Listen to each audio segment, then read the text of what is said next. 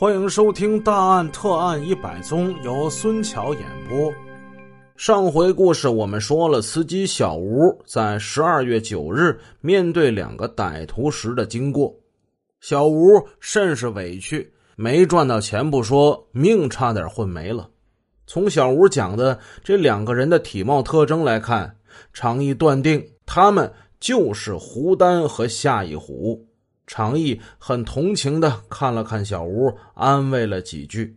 常毅的心中十分的愤慨。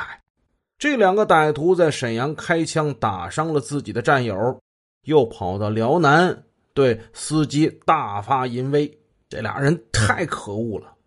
常毅回到大队之后，立即派人到盘锦兴隆台，在小吴的指引之下，找到了那天夜里停车的地方。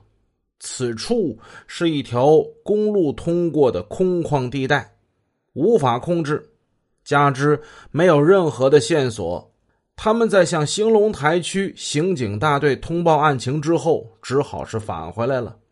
从一二九案发开始，刑警大队就跟抚顺警方取得了联系，要求协查。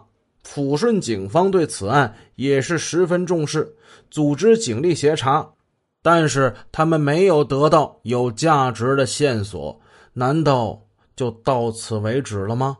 沈阳北站地区治安分局刑警大队的侦查员们正在追捕胡丹、夏一虎的时候，尚未完全意识到，他们的对手可不仅仅是这两个家伙，他们的对手是一群穷凶极恶、杀人、抢劫、盗窃的。一个犯罪团伙，这个团伙的成员多达十余人，作案上百起，他们抢劫、盗窃财物共达到八十多万元，罪恶累累，民愤极大。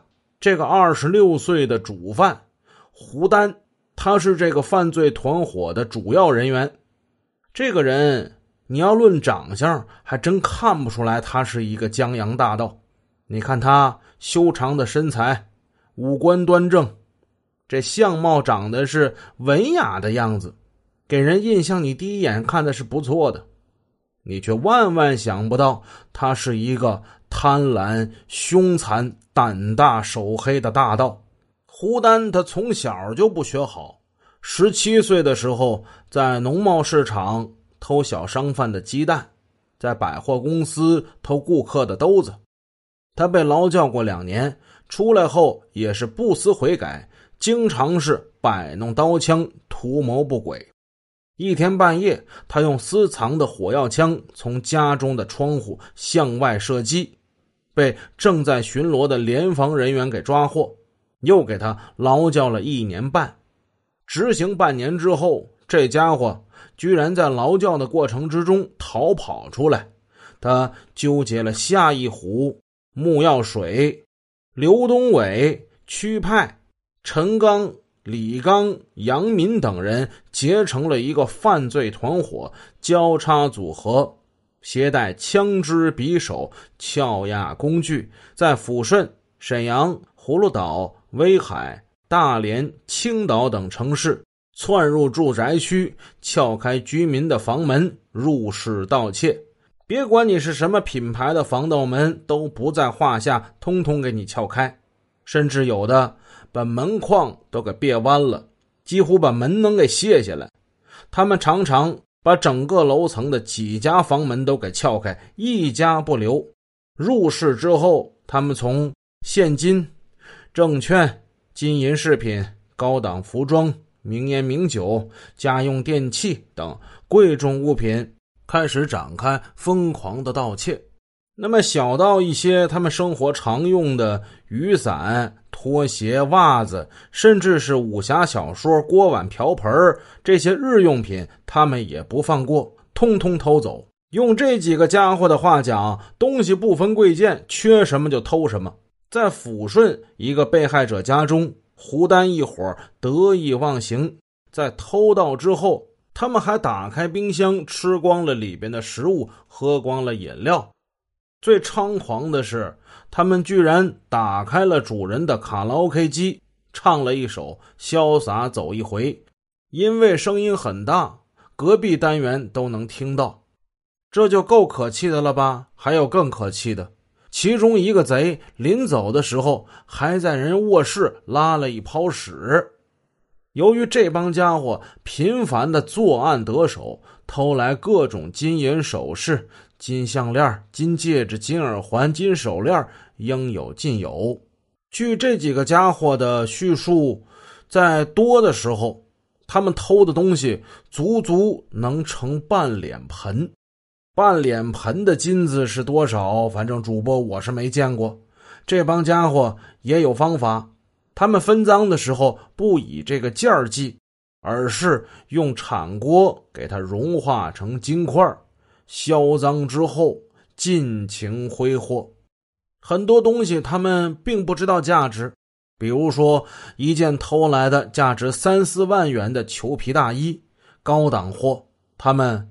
急于脱手，几千块钱就给卖了。这个犯罪团伙所在的抚顺是受害最严重的城市。仅据后来一一调查的统计，犯罪团伙仅在抚顺一地作案就达四十八起，盗窃、抢劫财物将近四十万元。胡丹一伙不仅是撬门入室盗窃，还疯狂的进行抢劫。每当他们在行窃时，要是遇到主人回来，这帮家伙根本不怕，凶相毕露，以刀枪相逼，用绳子、床单捆绑被害人的手脚，用胶带封住被害人的嘴。一九九五年十月的一天，胡丹和夏一虎窜到抚顺市矿区职工住宅楼七楼。当他们后来被捕之后，他们说了实话，他们大多选择高层楼房住户作案。那个时候没有什么电梯，基本是走楼梯嘛。那么层数越低，越容易被人发现。你到了这个六楼、七楼、八楼，那上面就只有几户，这种情况他们更利于作案，更容易下手。咱们再说这一天。他们用扁铲撬开了一家的防盗门，盗得一千多元的现金和两条金项链。正准备要走的时候，邻居家出来一个男青年，听到这声不对呀，探出头一看，他也知道怎么回事了。刚想关门，胡丹拿出枪把他逼住，推进被盗那家的室内。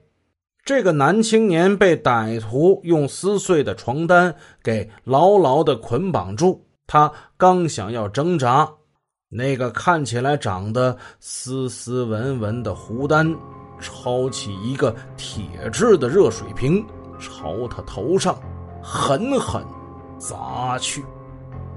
本集已播讲完毕，如果您喜欢孙桥的作品，欢迎多多点赞评论。